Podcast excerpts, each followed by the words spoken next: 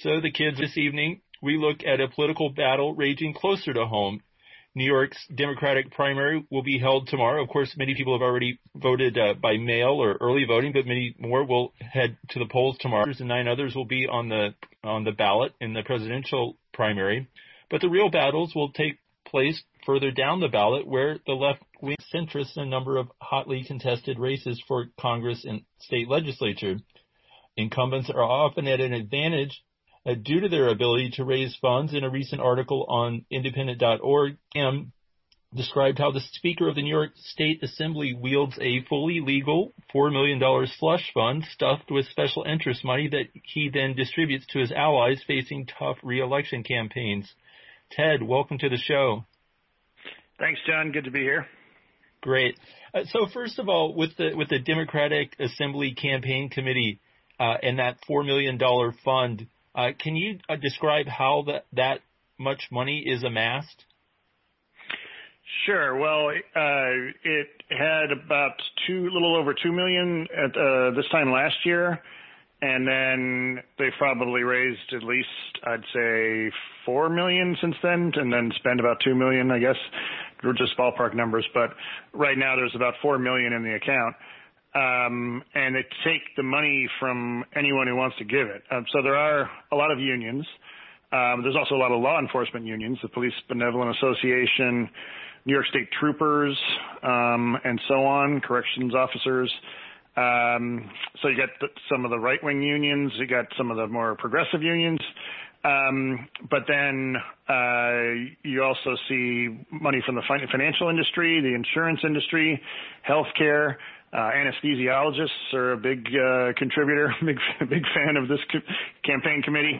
Uh, thoroughbred racing interests, horse racing interests, um, all kinds of. There's there's appears to be no there's appears to be from no interest group they won't take money. Um, so whoever wants to give it, uh, it's it's fair game. They're going to take it and dole, and then Heastie doles it out. Speak the Speaker of the Assembly um, to the candidates who who play ball with him.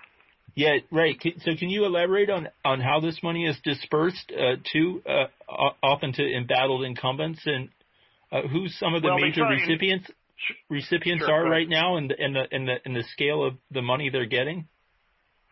Well, they, so they um, this started early in 2019. So they they they foresaw which candidates may get challenges from progressive insurgents in the wake of the um, 2018 successes. Uh, so they looked at some of the candidates um, like Michael DenDekker in Jackson Heights, um, Kathy Nolan in Sunnyside, um, and uh, Felix Ortiz uh, here where I live in Sunset Park, um, and then um, Walter Mosley, and so they in, in Clinton Hill. So they've basically um, Aravella Simotas and Astoria as well. They've been doing fundraising.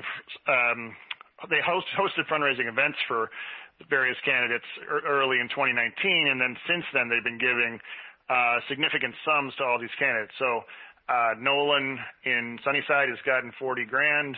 Um, Felix Ortiz um, a little bit more than that, um, and on down the line. So there's basically there's a um, over 10 candidates that have gotten between 20 and $60,000 from this um, campaign committee fund that's, that Heastie controls. And they're able to. What do they use that for? I mean, roughly, how well, does it help use it for all campaigns? the campaigning, you know, mailer, campaign mailers, um, staffers, uh, the usual stuff, consultants, and, and on down the line. There's no once it goes into their accounts, then it's up to them how they they will spend it. So there's other spending that goes on too.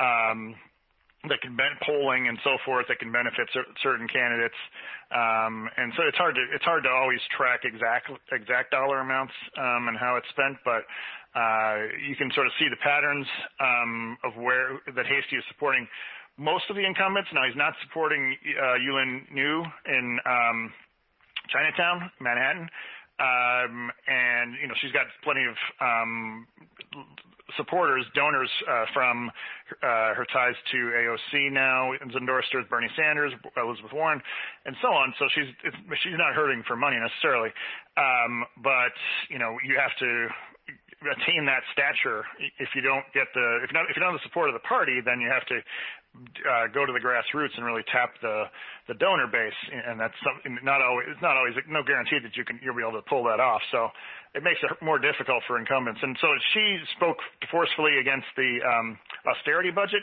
that was passed in early April. Uh, that Heastie supported the three people in the room. Heastie is the Assembly Speaker, uh, Stewart Cousins, the Majority Leader of the State Senate, and then Cuomo um, all pushed that through, not raising taxes on the rich, um, not including marijuana legalization and other things that revenue raisers. Um, and instead, um, we're going to be facing a, uh, severe cuts starting uh, July 1st. Um, but that's what Heastie and company wanted, and uh, she certainly spoke out uh, strongly against it. And so, and now she's um, facing a challenge in Grace Lee, businesswoman who's pumped 250 grand of her own money into her campaign. Uh, it kind of shows you where her where she comes from uh, in terms of the uh, economics. She's a one percenter for sure. Um, Right. So anyway, so this yeah, this is a way to ensure that you know the the, the insurgent left is not um, going to keep making inroads. At least they haven't uh, captured any um, made much headway in the assembly yet, um, and so that Heastie's trying to shut that down. Um, that, that they have the, the block in the state senate, but now that you know, other than Niou and Ron Kim, who's not getting money, although he says that's a, um, a choice uh, that yes. he made, but um, that's a, a long story. Right. Now, uh, just before we go, I mean, one thing I just, I, I guess, want to want to underscore for people is when they get, uh, you know, all these mailers, that the glossy mailers that come in their mailbox, or you know, the online Facebook ads or, or whatever they might see from candidates, that you know, this is, a, you know, financed in part by all these, you know, these various special interests. Uh, and then if if they are reelected, they go back to the assembly, and you know, they have a, a, a built-in reason to be loyal to the to the same leadership that passed this year's austerity budget. So, and this is really the, yes. if I understand correctly, this is really like kind of the mechanics of how the machine and status quo politics uh, works in this state. Yes, and, and we shouldn't underestimate the fact that uh, the large amount of union contributions going into this um, maintaining the status quo as well. That they they're contributing to this um, the, the, the campaign committee we're talking about. So the, the well, I, I certainly hope the progressive forceful, unions get I certainly hope the more progressive unions get their money's worth out of this because there certainly seem to be a lot of uh, corporate and, and right wing, uh, you know, police unions that are playing ball here. right. Sure. Um, so yeah, I just, I just wanted to um, add uh, just a, if I have a minute here about yeah, we're, yeah, we're almost out of time. In, Sun, in Sunset Park, so you have the three candidates, um, three main candidates are Felix Ortiz, the long-term incumbent, and then you have the two, um, we have the DSA's candidate, Marcela Martinez, Martinez and um, Catherine Walsh, who's running as a progressive, and now she's been backed by uh, Carlos Menchaca, the city councilman. So uh, there's a possibility of splitting the vote here. Um, that, but also uh, this makes the case for ranked choice voting as well. We don't have it. We have it. We'll have it in the city starting next year. Um, right. But when you have two progressives going to potentially knock each other out, there's no guarantee. Ortiz has never gotten 3,000 votes in a primary. Um, right. And so we'll see what happens, but uh, that's something to keep an eye on of what, how much they cut into each other's um, base of support. Yeah, that's definitely Certainly. something w- w- that we'll follow. Uh, a lot of races this year where there's multiple candidates. Uh, but Ted, uh, we'll have to leave it there for now. Uh, thank you for uh, joining us uh, tonight on the WBAI Evening News. Sure thing, John. Talk to you soon. Okay, bye bye.